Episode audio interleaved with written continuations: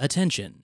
The MILF and Me podcast contains strong language and open conversations about sexuality, a multitude of lifestyles, and occasional criticism of political fuckery. Keep politics out of your pants, folks. Your hosts, Antonio and Dianna, are not certified relationship therapists. We are cynical assholes with microphones, pretty much like every other podcast. And so, with that out of the way, enjoy the show.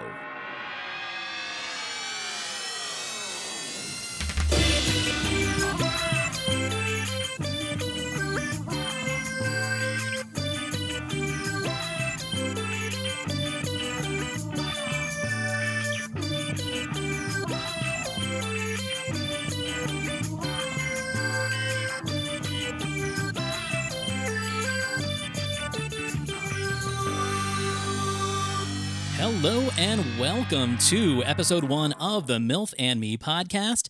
My name is Antonio. I am obviously the me in this dynamic.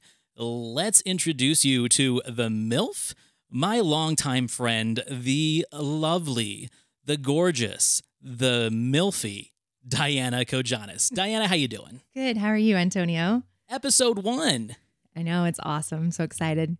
So, folks, we put this podcast together because we've got at least 10 years, maybe more, of text threads and late night sobbing phone calls and over dinner, over drinks, just bullshit about dating in your 30s and 40s as single parents in a conservative state like Utah, where we are located, where it is predominantly a religious community, a conservative community, and we are really neither of those things, which made dating very difficult in our youth, and I'd say even more difficult in the primes of our lives. Absolutely.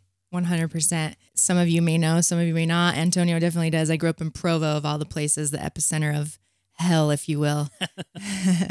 um, so I learned very, very early on that uh, religion was a very important thing if you wanted to settle down with someone and it really just affects how you are I'm going to say romantically nurtured in your teen years, in your early 20s. You have to find yourself making sacrifices to just fit in with people. You find yourself, you know, trying to watch your language, not telling people that you are not religious, not telling people that your parents drink or that you watch R rated movies. These were things that we had to deal with growing up when we were first kind of planting our romantic roots. Yep, that's right. And then, you know, obviously I grew up not Mormon. That was huge. That was a secret I wish I could have kept, but it obviously comes out as you get to know somebody that my entire family is not Mormon. But you know, I ended up getting baptized when I was 18 because I wanted to fit in. Right. And that was the thing. Like that was the only way I would have that family dynamic and have be married, I guess if you will. You know, that was all in Utah County, but since then I have moved on. I'm not religious anymore. I left the church when I was 30, right when I turned 30, and I wasn't crazy about it. I didn't write some letter to the church. I just uh, gracefully stepped away and stepped back. It just wasn't for me. And that is when, you know, I was about, thir- I was a little bit 31 maybe after I got divorced. And that's when my single and dating life began. And that was exactly 10 years ago. And that's the whole point of this podcast because we have pretty much the same time frame. Um, I was divorced at 31 started dating in this new culture that I was not familiar with the world of online dating and dating apps, and no longer meeting people in public places or bars or, as in my early 20s, the local Barnes and Noble in the poetry section. The world had changed, and you and I have referred it to many times as the shit show. The the shit show for us is this world that we kind of trudge through, getting ghosted on dating apps and starting relationships that all of a sudden just break apart either because your new partner or new romantic interest doesn't want to be a part of your kid's life, they don't want to be a part of your social life, they don't like the fact that you have male and female friends. Let's talk about that for a second. I always feel like you and I have a real kind of when Harry met Sally dynamic if the two never hooked up. If if they never had that hookup moment and they just spent time in the deli bullshitting and talking about orgasms, That's been yours and my friendship for like the last 10 years. But instead of like writing a book about it or a blog, we're doing it as a podcast. Yep. Absolutely. I mean, there's been so many experiences and stories that I've come to you, particularly during this journey that I've been on, because I know you get it. You're on the other side of that spectrum of you're the male version of this shit show, if you will. I'm the female version. And so, yeah, I'm very, I mean, I'll just tell you right now, Antonio, I'll take a minute to tell you, I'm very, very grateful for you and being able to have you in my life going through this. A lot of people don't have that. And it literally is a shit show. It gets frustrating um, to be able to have someone to bounce ideas off of or frustrations or things like that. But yeah, it's it's quite interesting the adult world and the swiping left and right when you like someone and you it's all off of looks and then uh, you meet them in person and things are just very very very different. So what we are planning to do with this show is let you into our lives of you know, I am no longer on the market. I have a beautiful fiance. I have a beautiful baby. I got out of this shit show. Now, while Dianna is still currently swimming, our hopes is that doesn't go on forever. That doesn't mean that the cynicism that we have towards the shit show of other people in their 30s and 40s going through the exact same thing isn't entertaining to us, isn't emotionally gripping for us. We want people to find romance, we want people to find love but we are also cynical assholes. We will deconstruct what people are trying to put out there, whether it is a dating profile, whether it is a personal ad, or this new fangled invention called TikTok and Instagram, where all of a sudden we've got these non vetted love gurus yes. teaching people all these different philosophies that may not be 100% accurate. 100%. Yeah, the guru part, it just makes me chuckle because really anyone can do that, right? Anyone can jump on TikTok and give you advice on dating or marriage. Anyone can jump on a podcast and do that. Yes. And so that's one of the things. Uh, let's say this is our mission statement, right? I'm going to say right here and now to all of our listeners, we are perfectly aware that we do not know anything. We are not philosophers. We are not PhDs in mm-hmm. romantic uh, relationship therapies. But we've lived and we've lived through some shit and we like to deconstruct things. The way that information is received by people is totally subjective.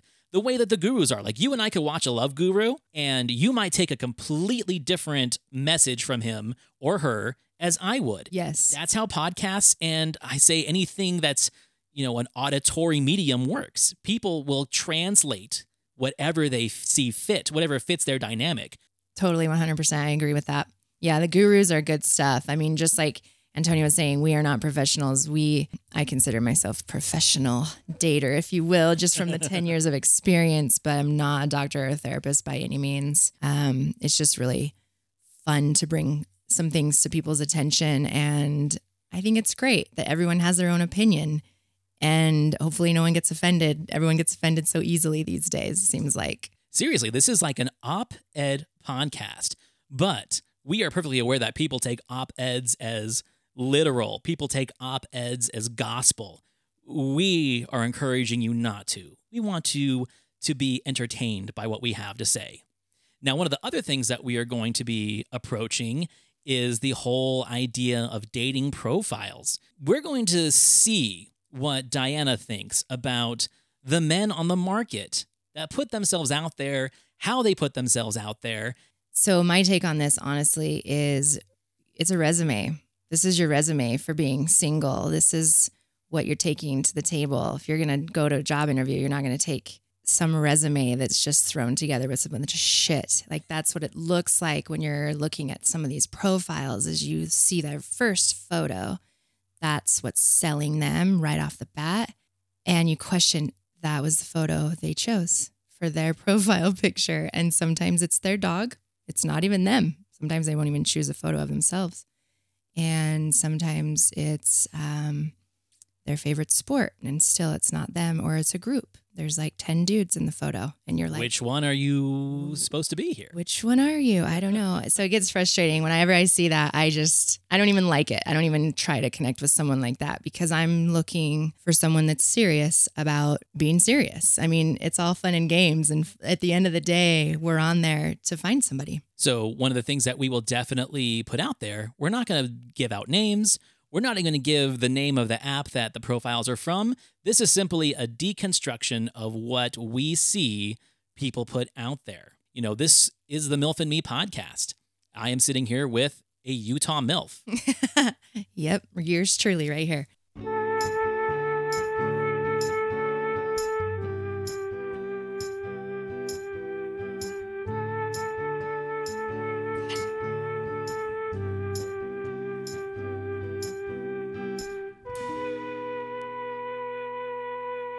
So, I'm curious when, Dianna, did you accept the fact that you were now a MILF? Well, so I do have three kids, probably, I'd probably say four to five years into being divorced. I think I was starting to embrace it about 35, 36. As my kids are getting older, their friends have an opinion and their friends see me and they come home from school and they're like, Mom, my friends can't believe that you're my mom. Like they look, you, they say you look so young. And I'm like, Is that what they say, huh? Tell me what else they say. I think that was the point where I was like, hmm. I think it was funny because I was there. I saw it. I saw the transition, and it was really fascinating because you know we we spent a, a, chunk of time not around each other. You were in California, married. I was in Portland, and then back here, married, and then our divorces kind of happened around the same time, and we were just kind of hanging out, talking, shooting shit. And then I started seeing that transition. Well, all of a sudden, it's like you're going out a lot. You are out dancing a lot. You are sending me pictures of a lot of fun things. I just was like, okay, this is her new lifestyle. She's discovering her 30s. She's in her prime right now. And I was dating someone way younger than me, and I was living vicariously through them. I was kind of having my midlife crisis at age 33 definitely not advisable. Yeah, I remember that one. That was good stuff right there. So I, I think that was a very interesting approach to us as you were starting to like really embrace this lifestyle that you were now becoming. I was trying to turn back the clock, and I don't advise that for anybody. You know, I could have, I would have been a much happier mid 30s person had I not tried to do that. So let's talk about MILF culture in this current generation that we're in. I feel like it's starting to get younger and younger. In the late 90s, when I started to hear the word MILF, we were all thinking about Stifler's mom yes. from American Pie. 100%. That is what everyone thinks. Do you have anything to drink? I believe the kegs are upstairs. That is what the cretins drink. I'm talking about alcohol, liquor, the good stuff. All right. I got some scotch. Single malt? Aged 18 years. The way I like it. That was like the quintessential first one eh, that at least our generation was familiar with. And I remember being 19, like, oh, she's so much older. But I feel like it's gotten a little bit younger and younger. I think partially because divorce rates are so high in this country there are women who have kids young, especially in this state. That's right. I mean, you have to because your missionary gets home from this mission and then you need to hurry and get married so you can have sex and then you're obvious you're all of a sudden a young mom, you're young parents and then it doesn't work out because you didn't have any experiences. You drift apart, you grow apart. I mean, that is one of the main reasons why the divorce rate is so high in Utah is because people need more experiences so they divorce, they go separate directions, and then next thing you know, they're out in the dating pool. So that's one of the things that you can notice about women in Utah in their early 30s. Now they have 10, 12, 13 year old children. And this is the time that they start really embracing their sexuality. I'm pretty fucking real. Like, I am very real and raw and honest. And what you see is what you get. And see, but that is the energy that you bring to your lifestyle now. You are not trying to fit into a group. You're not with these group of 10 girls or women that are doing their yoga classes and the Color Me Mine groups and the paint night at the local bar. Like you see those. Yes. I feel like you avoid that like the plague. I do. I don't fit into that group whatsoever. Um, and I'm not quite sure why. I just don't. I mean, that's great that they have their thing. Um, but my thing is really honestly my kids when I have my kids and when my kids aren't with me, then I really focus on myself. I've been I've just been preparing myself to meet my person. I mean, that's what it is at the end of the day. I'm not looking to have a huge circle of friends to go boating with and do all these things that all these couples or these singles are doing. That's not me. So, with the energy you put out, what would you say the main stereotypical group of guys that are in your dating pool are after? How does your energy attract and what repels from your experience? Um, my experience would be I tend to attract older men, um, definitely not men our age or younger, because I just I think women mature a lot faster than men. I mean that's been proven, but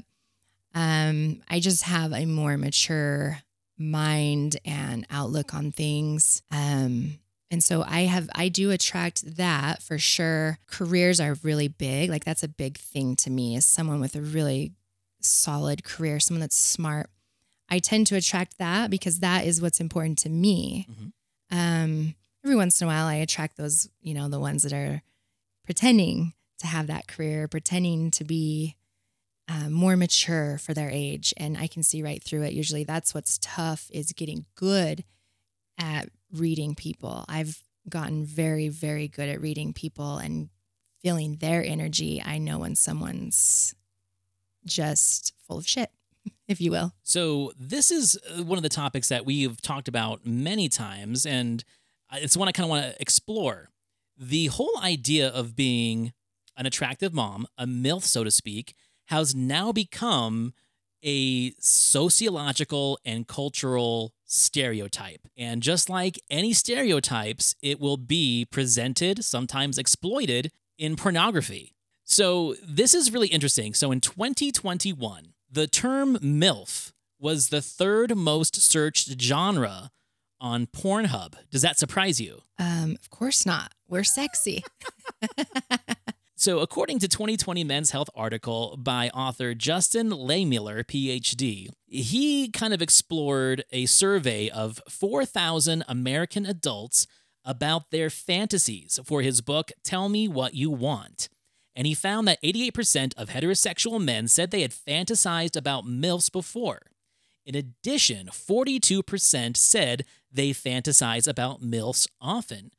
And like I said, in 2021, it was the third most searched genre. This is interesting to me because when I was a kid, let's say 13, 14, so this would have been like in the early 90s when you're first kind of discovering pornography, Skinemax, you know, you were seeing the very stereotypical Playboy penthouse model. Let's say early 20s, there always seemed to be some kind of like college or schoolgirl theme. That is what was gracing every magazine at the bookstore, at the gas station, even biker magazines. That was kind of like the it thing of the 90s. And then sometime in the last 10, 15 years, people have started appreciating older women, mm-hmm. sexier women, women who are more confident with their sexuality and I'd say a little less of the stereotypical college bubbly personality that just wants to take their top off. From a male perspective, based off of all the dating apps and things that are going on with ghosting and catfishing and all these new terms that we're becoming more familiar with, there almost seems to be some kind of comfort and safety and approachability about an older woman who is embracing her sexuality we feel like there's more stability there. And I think that is what is driving the attraction. That is especially for me, and a lot of my guy friends have told me the same thing. There was this day where men were always having these midlife crises and going after the younger women. Well, that's kind of changed. I feel in this crazy world, stability is a little bit more important And what represents stability more than a mature woman who knows what she wants and knows what she does and knows what she can get, right? Yeah. I mean, times have changed too.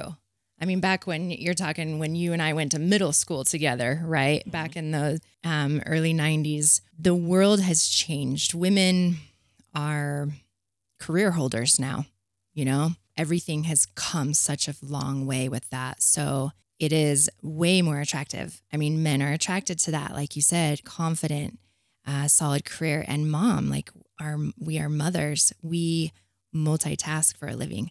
And even if you're not a mom and you don't have kids, you still have experience or, you know, career. Like I said, you have all of this background and knowledge.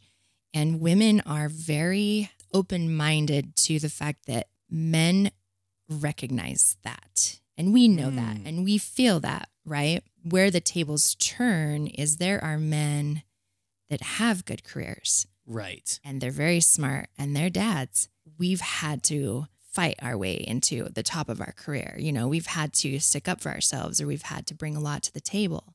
And so when we we've learned and we've taught ourselves or we've trained ourselves to own a room when we walk into it, Right. right? And so men are a little different. They do have their whole career and not so much time with the kids and not so much time working so hard to be seen like a woman has. I mean, it, Yeah. it- the world is just different nowadays. That's an interesting point. And you know, there are so many of these men support groups and men support gurus on TikToks and social media. And I find really interesting because I, I know a lot of real professional guys that are just totally alpha aggressive with their career. They're top salesmen or they're CEOs. They own the room at work. But there is a fragility and an insecurity in their home life which uh, this is just my opinion. I have no factual basis on this. You are so aggressive and just take hold at work, but you are so just collapsible over the slightest thing at home. Yes. I think there is an expectation that there would be a consistency between that work life and that home life. And when there isn't, I can see how that can cause some disharmony in a couple. Yes, absolutely. I mean, when you're dominant in one area of your life, when you get home, I mean, you've used all your dominance throughout the day. You get home and you're just like, oh, and you just want someone to be that to you. You've been dominant all day. And this is a very easy topic for me to discuss because that is me. I'm describing myself.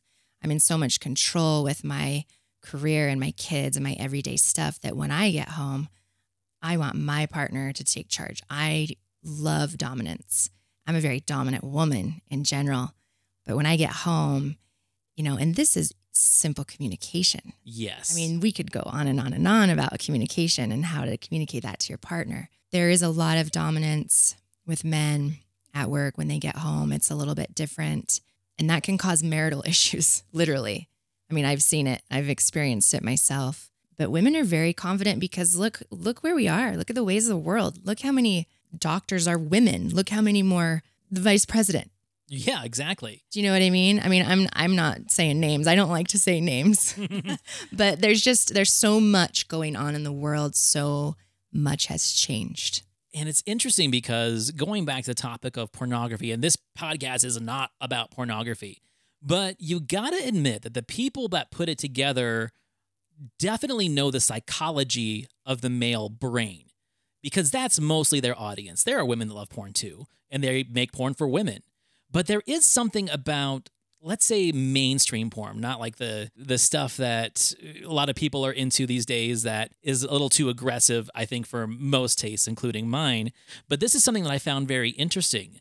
So this guy who wrote the book, Justin Lehmiller, the Tell Me What You Want book, he found that MILFs in pornography were usually depicted as having higher occupational status over their male partners, something that was never once observed in pornography of the 80s or 90s. Specifically, more than four out of five MILFs were shown having high status jobs, such as being the boss, the judge, the teacher, the professor. And by contrast, men were usually depicted as students or lower level employees. So this goes to like this theory that I have where You know, we all know about the whole dominant and submissive community. I think that deep down in every man, there is some kind of desire to at least have some of that in their love life, in their romantic life. I know that there are some that are just like, you know, I bet it would just be fun to have my wife like play a cop and arrest me. Like there are these different yeah. fantasies because maybe this isn't what they deal with in their normal life. This is why I think that this particular genre and is depicted that way is kind of living out the male fantasy for them. Yeah. That's actually that's exactly what we just got done saying, right? Right. That is so sexy. And this goes back to your question back before when we were first getting started on this whole conversation. Men are attracted to that men are attracted to confidence and to a role that is not expected. I mean, play cop, let's play cop and I'll arrest you. Or how about I stay home with the kids and you come to the door and be the handyman? How about that? you know, so yeah, no, it's it right on point. So, this is just a taste of what you're going to get in future episodes. MILF culture, MILF lifestyle, and the deconstruction of the male fantasy. And now it's time to deconstruct a dating profile from the profiler.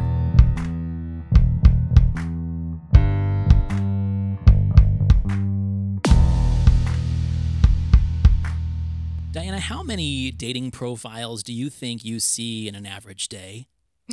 Is it way too many to even guess? I'm going to go ahead and plead the fifth on this one. I mean, it depends on my day. It depends on if I have a slow day or a busy day. I mean, sometimes I'm laying in bed at night and I'm bored to death. I mean, it could it could vary 50, 100, I don't know. Do you actually take the time to look at the profile or are you just a mass swiper? I look at the profile. I actually do. I do my research. So, you've done your research. What would you say are some of the do's and don'ts of a good dating profile. We just pulled one up that you were really commenting a lot about, and that's the one that I'm kind of interested in because it really brings an interesting topic about the presentation of a profile picture versus the content of a profile biography. And that's hats. Let's talk about hats in profile pics. And I do have to correct you because it's not just one profile. This happens often. Oh I mean, God. this is something that I see pretty often. It's not it's not rare. Um hats. Yeah. Listen, I love hats. When a guy wears a hat, it's sexy. Guys look good in hats. I love to wear hats. But when you're on a profile and you're posting photos of yourself and you're trying to, you know, this is your resume, you're trying to sell yourself here, you're trying to connect with someone and you're choosing these photos. Right. Every photo you've chosen for your profile, you're wearing a hat. I'm talking about the men. I'm not talking about the girls. I'm talking about the men.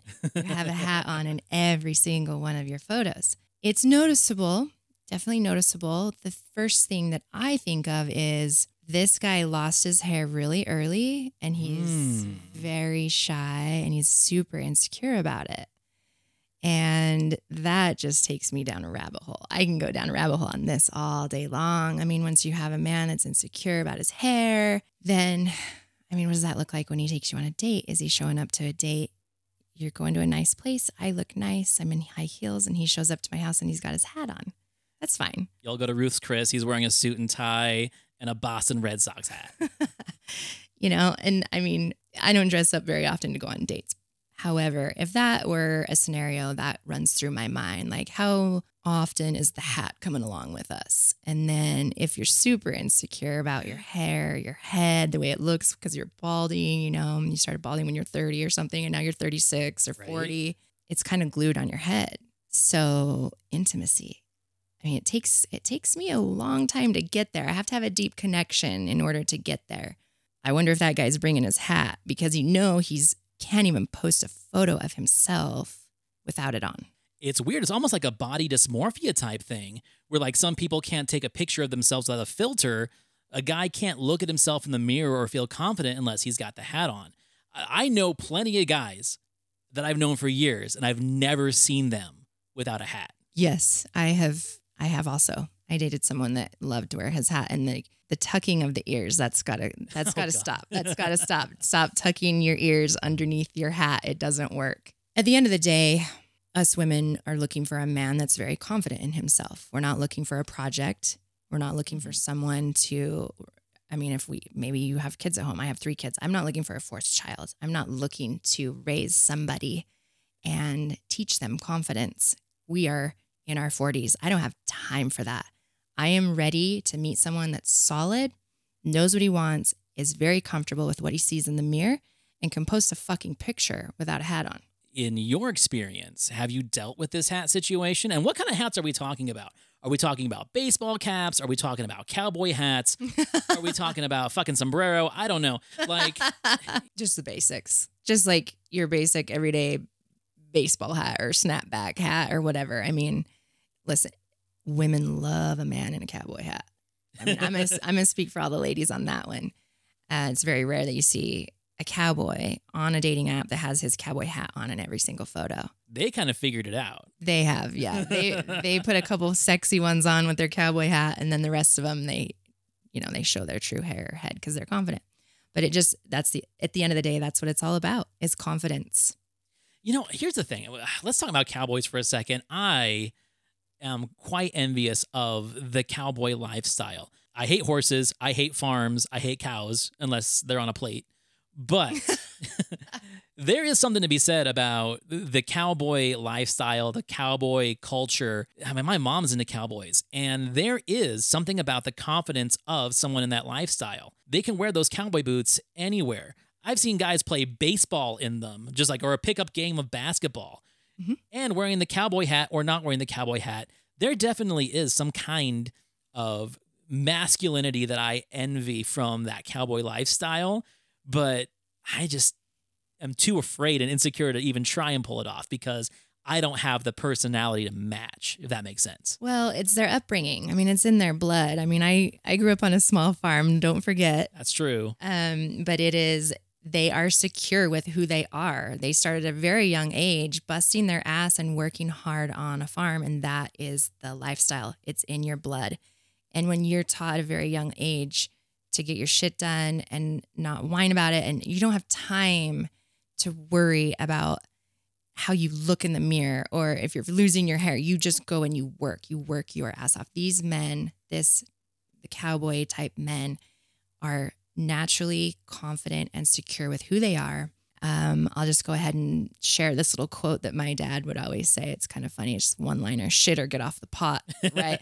that's a, that's a cowboy thought process, like shit or get off the pot, and that is literally how they live their lives. And women are attracted to that. It is it is very very sexy to have that dominant, knows what he wants, gets shit done, takes care of it, has no time to be worrying about, oh my God, I'm losing my hair. Don't let her see with my out my hat on. You know, like you don't get that from them.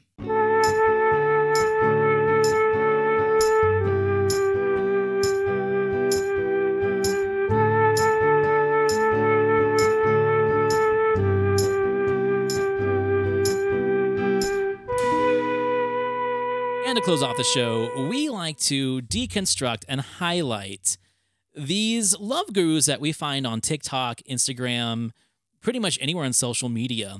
Now, I will not name names or where I found these clips. I didn't even do any research onto what their credentials are because here's the thing when I started researching these guys, a lot of them don't even have solid credentials. They are pretty much doing what we are doing. Hey, I'm going to start a podcast. Hey, I think I know a lot about relationships. I'm going to start a love guru channel. And so, with that, let's introduce our very first love guru.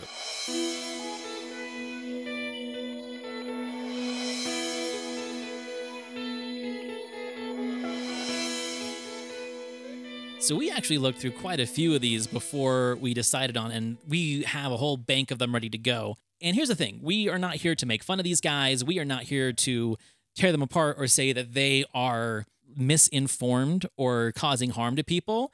Going back to the beginning of this conversation, the way people receive information and translate it is subjective.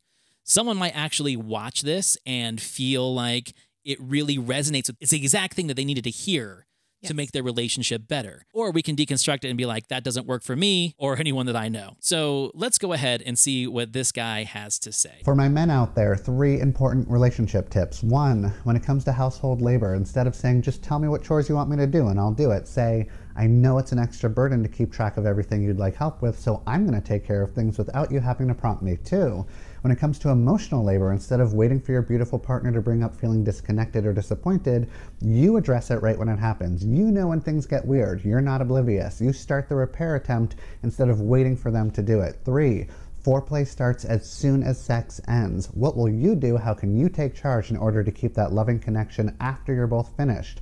Foreplay is not five minutes before you jump in bed. Get that out of your head. Flirt all the time as if your sex life depended on it. I like this guy. Now, the first time I watched this, I was not really impressed by the body language. So then I closed my eyes and listened to it again.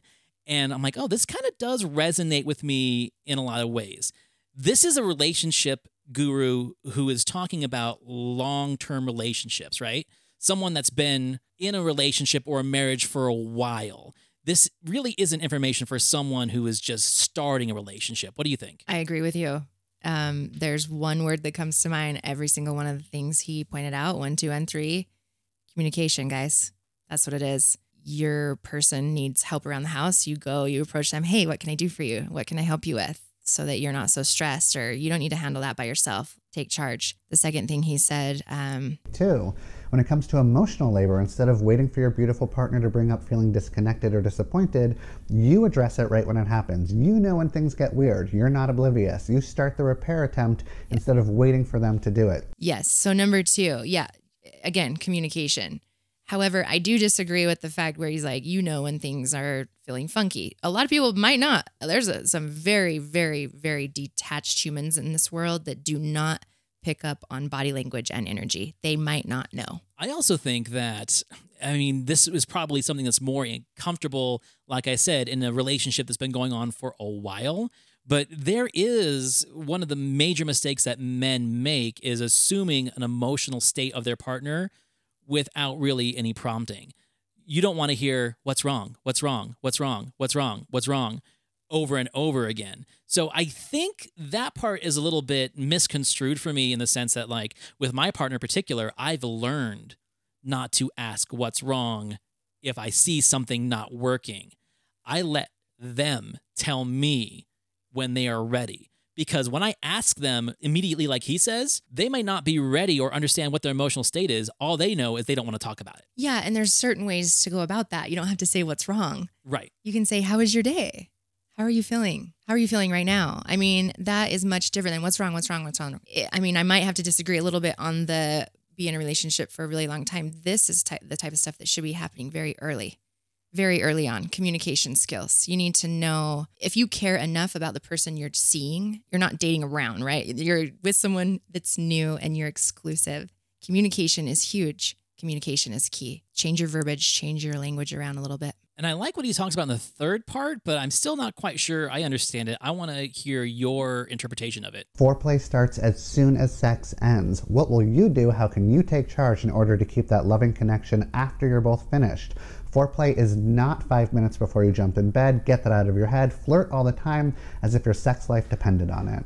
So he's talking about, he's not just talking about when you finish, he's talking about later on in the evening, the next day. Like he's talking about keeping the relationship alive. You're still flirting with each other. You're still there for each other. You're still doing things for one another, making them feel cherished and loved and adored.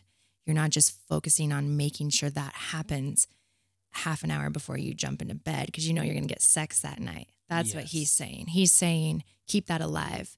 And this is very, very, very important to do because otherwise you just feel like an object. And it's no lie that spontaneity does kind of go away as a relationship progresses, especially if there's kids involved. You really have to plan. So that's where I really do agree with that because this sounds like a guy with kids. This sounds like a guy whose partner and him have to arrange, have to schedule intimacy and keeping that flirting alive. And let's say being in a constant state of floor play without being too obvious to the family and friends, keeping that spark going. So that's the way I interpreted that as a guy. Absolutely. That is absolutely right. Let me remind you for us that are single here, Antonio, we still have to schedule those intimate times too, because I do have my kids, I have my kids a lot, and those moments need to be scheduled. So it is very, very important to communicate to your partner. Always have that open line of dialect of, hey, what can I do for you? Or hey, how is your day? How are you feeling? That's so much different than what's wrong, what's wrong, what's wrong. You know, that's like nagging. I would I would be like, don't call me anymore. I'm done. I'm just kidding. I wouldn't be that bad. But anyway, uh, the foreplay, absolutely, you have to keep that going.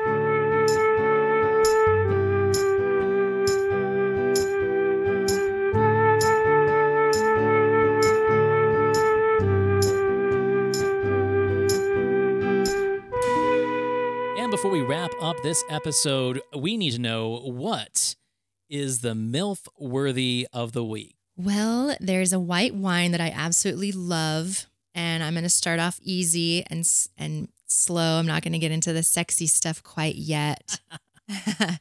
um, I know there's a lot of women out there that love a good white wine. It's a Sauvignon Blanc. It is a, it's called Line 39. Um, most liquor stores won't have it, but every now and then you can find it, and it is absolutely delicious. It's not too sweet.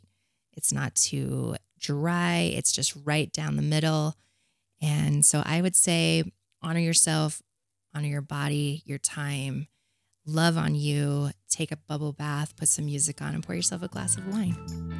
Well, that is episode one of the MILF and Me podcast. I've had a great time talking with you, Dianna. This was a lot of fun. I can't wait to do more episodes. Thank you. I'm very excited too. Thank you, Antonio. So, everyone, if you enjoyed this, please subscribe, follow us, visit us at themilfworthy.com, where we will have all our latest episodes and all the MILF-worthy items that Dianna brings to the table. Once again, I'm your host, Antonio. This is my co host, Dianna Kojanis. and we will see you next week.